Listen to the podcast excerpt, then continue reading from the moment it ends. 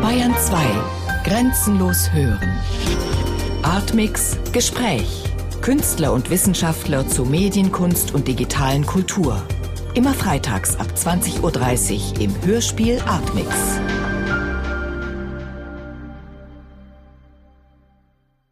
Dass Elfriede Jelinek Texte im Internet veröffentlicht, ist keineswegs neu. Ihre Website elfriedejelinek.com ist seit 1996 online und wie die Seite selbst statistisch erfasst, finden sich dort Texte in einem Umfang von ca. 3000 Buchseiten. Prosa, Theaterstücke, Hörspiele sowie auch Texte, die nach Sachgebieten sortiert sind, zu Musik, zum Kino, zu Politik und Gesellschaft, zu Österreich oder auch einfach Vermischtes. Eine autoreneigene Website also, die an sich schon ein in der deutschsprachigen Literaturwelt ungewöhnliches Unterfangen darstellt. Doch zum feuilletonistischen Stein des Anstoßes wurde die Seite erst, als dort zwischen März 2007 und April 2008 Neid erschien.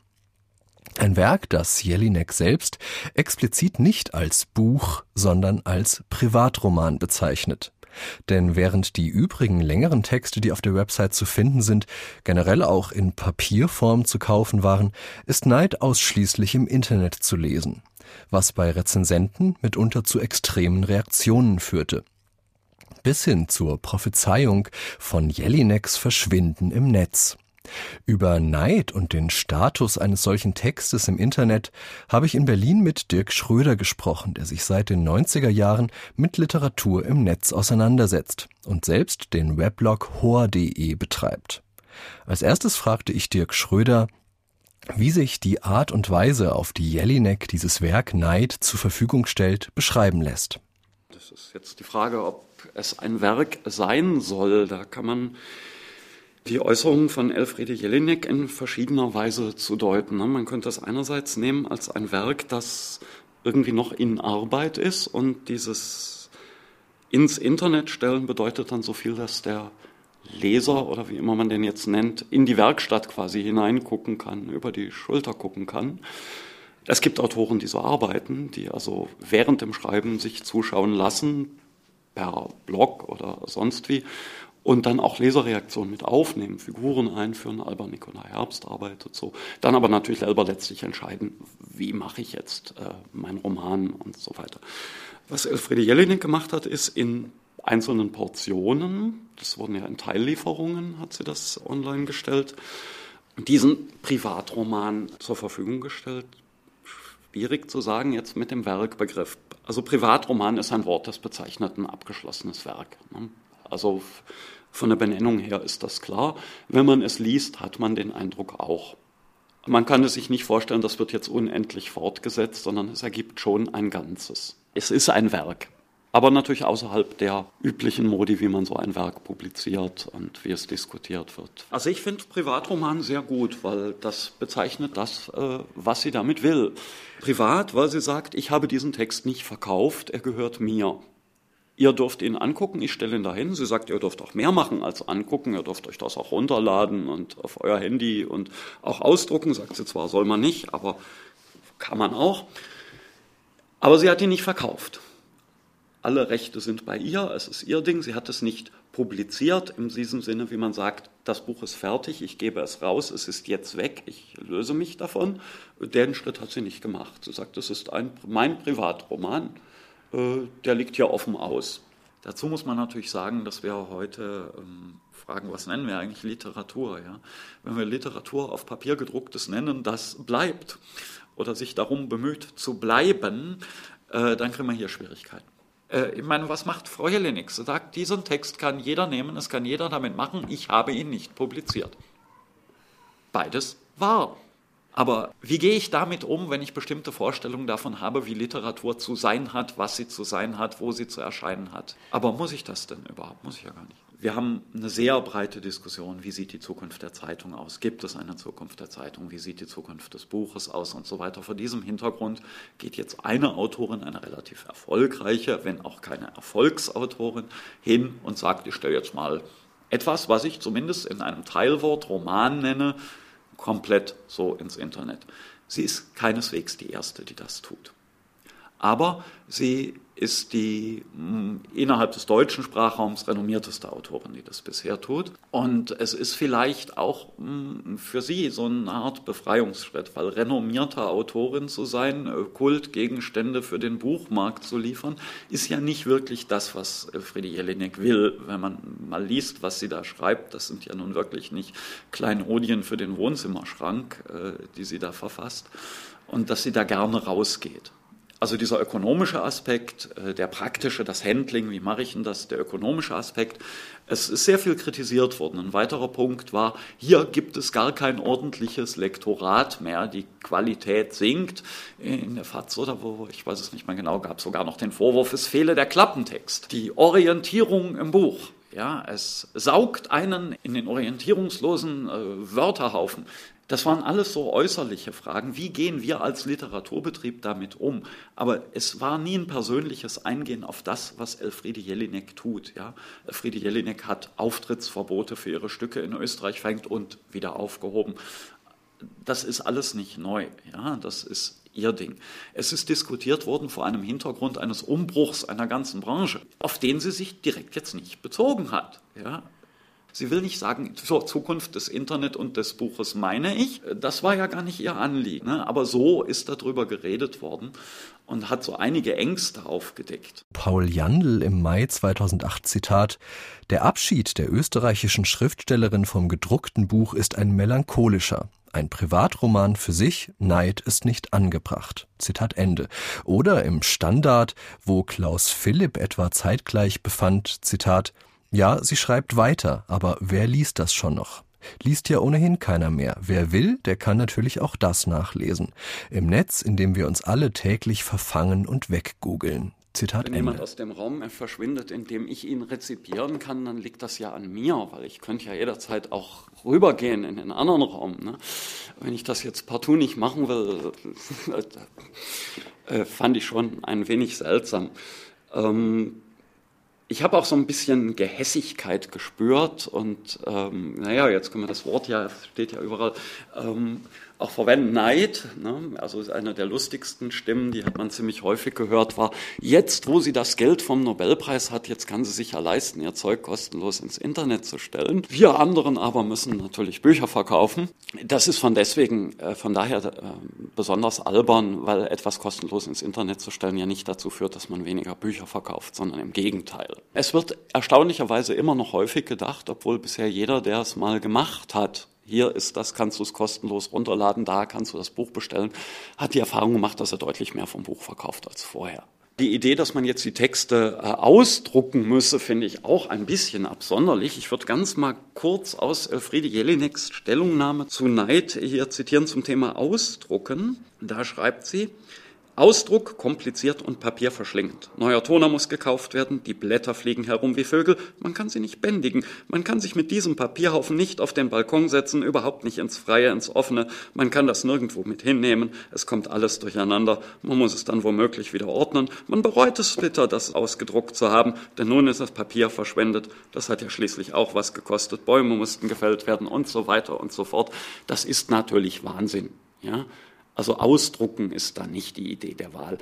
Man muss schon sagen, das Buch, wenn ich das selber ausdrucke, vergleiche ich verkaufe so einen Roman im Buchladen beim Durchschnittspreis, ist ja bei einem etwas dickeren Buch der Ausdruck schon teurer als das gekaufte Buch. Also da sehe ich dann den Sinn gar nicht ein oder da sehe ich dann den Mehrwert des Buches. Es sind zwei Diskussionen, die im Moment extrem aneinander vorbeilaufen. Das eine ist, dieses Netz, das ist ja alles Flüchtigkeit. Ich vermute, dass auch Elfriede Jelinek auf, auf diesen Punkt setzt. Also sie, äh, wieder ein kurzes Zitat aus ihrer eigenen Stellungnahme, aber das Bleibende möchte ich nicht geschaffen haben. Also bitte nicht ausdrucken. Ja, das Bleibende ist also das Ausgedruckte, das Flüchtige ist das Netz. Jetzt haben wir gerade vor ein paar Tagen den Zusammenbruch eines Stadtarchivs in Köln erlebt. Und da kam dann sofort, warum ist denn das ganze Zeug noch nicht digitalisiert gewesen? Also ich bin ja selber von meiner Tätigkeit her in, in, in genau diesem Spannungsfeld. Einmal äh, so für den Broterwerb äh, texte ich für Stein, Stahl und sonst was. Also ich mache äh, Gedenkinschriften und all solche Sachen, was dann auch, hält das auch tausend Jahre? Ja, klopfen wir drauf, sicher. Ne? Äh, monatelang dran arbeiten an vier Zeilen und sowas. Ne? Und auf der anderen Seite schreibe ich irgendwie täglich da fünf, fünf Postings in meinen Weblog rein, die ich im Gegensatz zu Frau Jelinek natürlich nicht x-mal überarbeitet und korrigiert habe. Das ist wirklich einfach Schmiertext. Ja? Das kann man nämlich von Neid nicht behaupten. Ähm, äh, das, das ist so ein Spannungsfeld, das ist da. Ja? Man kann es auch wieder weglöschen. Ja? Ich finde die Idee äh, mit dem Verfallsdatum ja? Also was man sieht, ist außer Neid steht ja noch eine ganze Menge anderes auf Elfriede Jeleniks Webseite. Ja, und die ist auch keineswegs so neu wie Neid. Die Webseite gibt es schon deutlich länger. Ähm, da sind nun auch ganz klare Stellungnahmen zu tagesaktuellen Ereignissen. Ja, oder zu Sachen, die eben jetzt im Moment Sie oder, oder auch viele Leute äh, beschäftigen. Und da kann man natürlich sagen, in gewisser Weise, ja, äh, hat sowas auch wieder ein gewisses Verfallsdatum. Ja, will ich immer mit dem Anspruch heraus, an diesem einzelnen Beispiel das Allgemeine, das auch nächstes Jahr noch gilt, herauszuarbeiten. Nett, aber wenn ich das immer will, kann ich zum konkreten Beispiel oft eben nichts mehr sagen. Ja, und die Möglichkeit muss ich doch auch haben. Das muss aber nicht Journalismus sein. Ja, ich muss ja nicht über das Ereignis berichten wollen, schon gar nicht, wenn das 100.000 andere Medien auch tun, sondern ich kann sagen, ich will mal mich in Beziehung dazu setzen. Ja? Aber das will ich vielleicht nächstes Jahr nicht mehr. Also früher zogen dann Leute so von Ort zu Ort und erzählten, was im Nachbardorf los war das waren ja jetzt nicht immer so die 100% glaubwürdigen Berichte. Und äh, man weiß ja nicht, was man da glauben kann. Es war so Fiktion, es war Tatsachenbericht, es war schönes Gespräch, war nett, dass einer kommt und was erzählt. Ähm, wo trennt man das alles? Ne? Und was wir im Moment haben, ist eine, ein, eine Art Literaturkult. Ja? Wir haben einen ähm, sehr eingegrenzten Begriff von Literatur bei allen Ausweitungen des Begriffs in der Literaturwissenschaft, die es in den letzten Jahrzehnten ja gegeben hat, haben wir merken wir davon in der Praxis sehr wenig. Ja. In Buch vertriebene Werke von ordentlichen Autoren. Ja.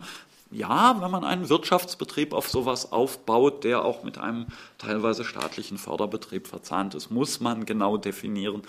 Aber für den einzelnen Autor gibt es da natürlich eigentlich keinen Grund zu. Die andere Sache ist, dass ich ja vielleicht als Mensch auch was zu sagen habe, was ich nicht als Autor als Veröffentlichung ansehen möchte. Dann ist das so, dass ich hier eine zusätzliche Möglichkeit habe, die bei weitem nicht so lächerlich ist, wie wenn ich es vor 20 Jahren aufs schwarze Brett im Supermarkt gehängt hätte oder als Leserbrief an die Tageszeitung geschrieben. Es gibt die Möglichkeit, ganz klar, aber wieso sollte man sich darüber überhaupt Gedanken machen? Ne? Friedi Jelinek hat sich da offensichtlich Gedanken zu gemacht, ist aber ganz und gar nicht auf die Idee gekommen, einen besonders flüchtigen und vorläufigen Text da ins Internet zu stellen. Das ist, wie gesagt, sagt sie selbst und sehe ich auch so, sehr gründlich gearbeitet. Ja? Von Flüchtigkeit keine Spur. Und jetzt wieder nochmal zu diesem Privaten. Das ist jetzt der andere große Punkt. Kann ich sagen, das hier ist vorläufig, das ist jetzt nicht so für die Öffentlichkeit und das ist veröffentlicht. Also Punkt eins, um das überhaupt so formulieren zu können, muss ich davon ausgehen, dass es quasi eine legitime Art der Veröffentlichung gibt, die von den und den und den Mitspielern anerkannt ist und die gibt es immer, egal wo ich hingucke, aber ich muss die auch anerkennen. Ja, wenn meine Bezugsgruppe die Blogger-Szene ist, dann interessiert mich das, was die FAZ dazu meint, überhaupt nicht. Ja, und wenn die sagen, das ist doch überhaupt kein Gedicht, während ich doch jeden Tag eine Million Leser mit meinem tollen Spottgedicht auf die Wirtschaftskrise habe, dann kann mich die FAZ mal. Das ist, ist der eine Punkt. Der andere Punkt ist, dass wirklich sehr viel tatsächlich privat gemeintes im Internet geäußert wird. Ja. Auf der anderen Seite guckt irgendeine Öffentlichkeit immer zu. Und sei es das Rudel der Abmahnanwälte, die gucken, wo sich hier ein Pfennig verdienen lässt. Ne?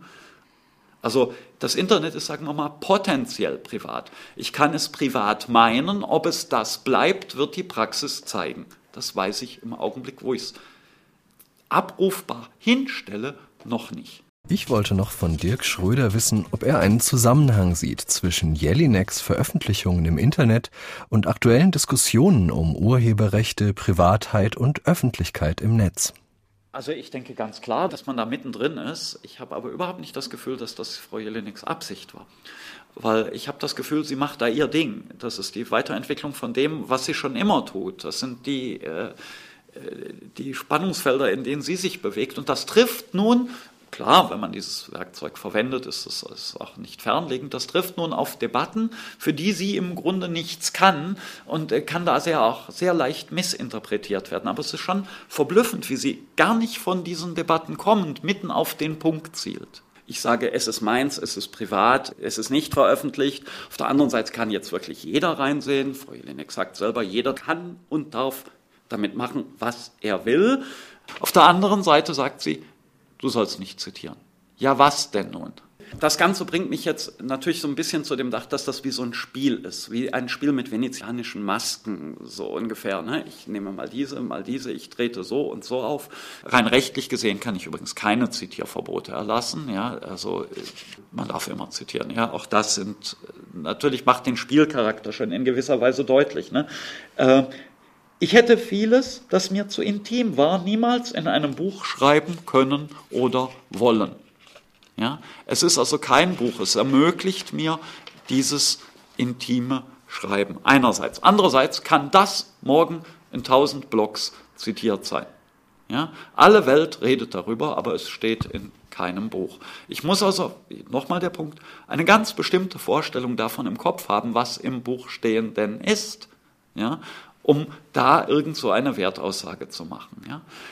Dass jemand, und das ist auch ein Punkt, den ich jetzt aus dem Verweis auf das Verfallsdatum bei Elfriede Jelinek wieder entnehme, also von ihrem Gebrauch des Wortes, das ist jetzt so ein Punkt, der allerdings äh, nicht so ganz einfach ist, weil in der Tat, es wird haufenweise alles Mögliche an Themen durchs Netz gejagt, da regt man sich dann einen Tag drüber auf und alle schreiben es nach, aber nächste Woche interessiert das keinen Menschen mehr. Ja?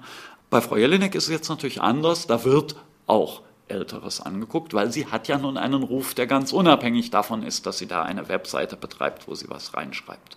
Sie nimmt auch an Internetdiskursen nicht teil.